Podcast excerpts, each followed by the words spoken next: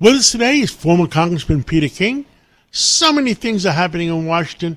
And, and Congressman King, he's the expert of Long Island, New York, the, the world, he, and Washington.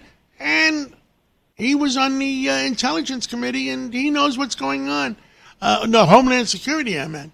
Uh, Congressman King, what the hell is going on in Washington? It seems like uh, everything has come to a standstill. Yeah, actually, John, I was on intelligence and homeland security, so I sort of saw it from both ends. Uh, what's going on? It's great to be with you this Sunday morning. Uh, what's happening in Washington is, I, I think it was disgraceful. Uh, it might be you know, interesting for people to look at it; they find maybe entertaining. But in the in the 200 and something years that our country has been in existence, we have never removed a speaker from office on, on a motion like this. It was never been done. It was tried once in 1910 and it failed. And there's a reason for that. The Speaker is number two in line to be President of the United States. There's a President, the Vice President, and the Speaker. The Speaker has enormous power. And, and to me, uh, it's important to maintain traditions and customs. And the custom is that once a Speaker is elected by the party, that that party will stand behind him and that uh, he, he or she will represent the party and also, as a Speaker, represent the entire House of Representatives. In this case, if you can have four or five people, because here we have Matt Gaetz, I guess it was a total of eight Republicans, including Matt Gaetz, they said that Kevin McCarthy was not conservative enough. That he was elected, he, is, he had the support of 96% of Republicans supporting Kevin McCarthy. But these eight malcontents, they got together with all of the progressive Democrats.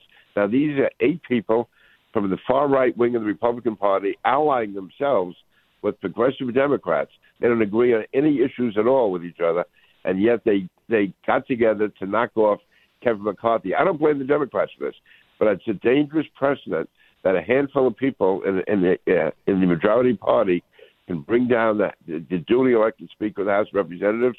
Kevin McCarthy was doing the best job anyone could do. I mean, the Democrats control the White House. The Democrats control the Senate. Kevin McCarthy had a four or five seat margin in the House of Representatives. And I think he did an excellent job, especially considering all that he was up against and in his own party. I mean, what gave New York, what gave the Speaker his majority were the members of Congress from New York. These were races they were not expecting to win. And yet, you had four seats on Long Island. You had uh, two seats, one in Rockland County and one from Rock, Rock Molinaro. And those six were the ones that gave the uh, country the majority. Now, uh, the Republicans the majority. Now, those six Republicans have different views, let's say, from somebody from rural Mississippi or Alabama, somebody from Montana or Wyoming. So it was up to Kevin McCarthy to sort of meld it together to find issues that everyone could agree on to keep the majority and also make progress against the Democrats. I thought he did an excellent job of that. People like Matt Gaetz uh, were basically saying he didn't get 100% of what he was looking for. Well, when you control uh, half of one third of the government, uh, that's uh, that doesn't give you that much leverage. I thought he maximized his leverage. He did an excellent job, and this is a dangerous precedent that we've set. If we can uh, bring down a speaker with four or five malcontents. Well, that's uh, th- those numbers. Uh, you know, ninety-six percent of the Republicans voted together, and it is only the eight. Now, do you think uh, that those eight should be challenged in the next primary? I, I think they should, John. I think uh, uh, to me what they did was disgraceful. Uh, Kevin McCarthy did everything he could to accommodate them, to uh, give in to a number of their demands, and it was never enough.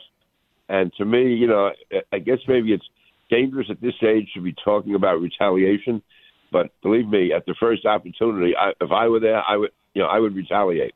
Uh, get their votes first and do what has to be done. But ultimately, you know, it's it, it's a long road out there. And somewhere along the road, you can get retaliation, and that's what this was. This wasn't a moral or philosophical difference. It's not between two different wings of the party.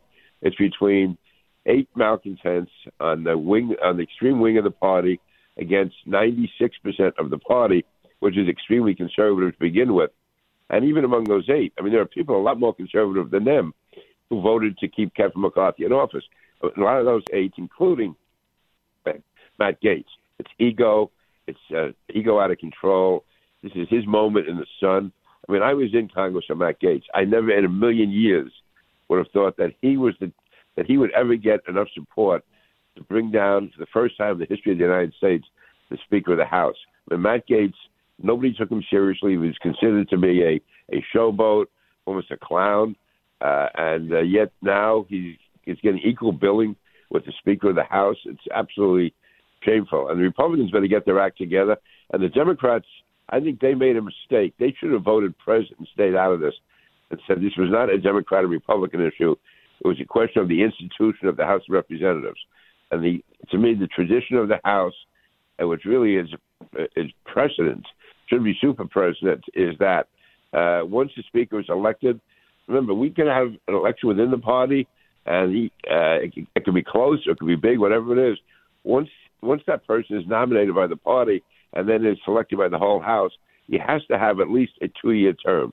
You can't be uh, having him subject to the whims because, especially in a closely divided Congress, it's never going to be easy to get anything done. You're going to have to make compromises, serious compromises to get it through.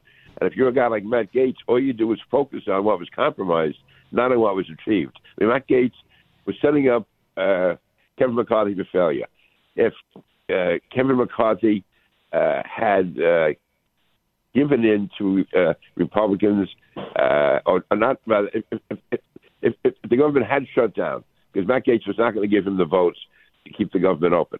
So if the government had shut down, he would have said that Kevin McCarthy couldn't get the job done. He was a failure. Then when Kevin McCarthy did keep the House open by working on a bipartisan agreement, they called him a traitor and a a, uh, a collaborator with the enemy. So uh, either way, Gaetz is going to go after McCarthy. When they talk about a collaborator with the enemy, when you have four percent of the party agreeing with 100 percent of the other party, that to me, that's who the collaborators are. Those eight. Oh, I, I agree with you, and it, and, and uh, I still think that there's something, there's parts of that whole story we don't know, where uh, maybe the, the reason he threw out Pelosi so fast, he had he thought he had a commitment uh, to uh, to vote the same way they voted on the budget. Yeah, I think I, I believe Kevin on this. He claims that Nancy Pelosi. This was back in January when the Freedom Caucus said they wanted to have this right to bring up the uh, uh, yeah, the motion to vacate, and Kevin went to Nancy Pelosi and said this could be dangerous, and she said, "Don't worry about it. If that ever happens, we will vote president. We will we will stand with you." Because it's not that that's that was not a Republican and Democratic issue. That was a vote for the institution of the House. And uh, so, by the fact that Nancy Pelosi and Steny Hoyer, who had been the Democratic leader, uh, once they went along with the vote to uh, uh, take Kevin down and speak, he felt betrayed. Listen, I was at a meeting a few weeks ago, and one of the speakers there was a, a Democrat from the uh, uh, Problem Solvers Caucus. Yes, and, and they betrayed him too. They didn't. They didn't split yeah. their vote. Right. He said that they would vote present, and yeah. because by, by voting present, then uh, Gaetz would not have got anywhere near a majority; would have gotten wiped out. So uh, I understand Kevin's anger at that, uh, and again, this goes beyond Republican or uh, being Republican and Democrat. Talking about you know the institution of the House. Listen, I voted against Bill Clinton's impeachment. Uh, you know, he was a Democrat, I was Republican. I did it because I felt it was undermining the, the uh, traditions of the country to be impeaching a, a, pers- a president, what at worst was a personal offense, not a crime, not a uh, high crime or misdemeanor, or not a betrayal of his office. And I, I feel the same now. This this should have involved the institution of the House, not a Republican or Democratic issue. Uh, Congressman Peter King, thank you for your uh, uh, service to our world, to our country, and and uh, continue you continue to speak out for our country. Thank you, and we'll catch up with you again soon. Thank you, John. Hope to see you tomorrow night.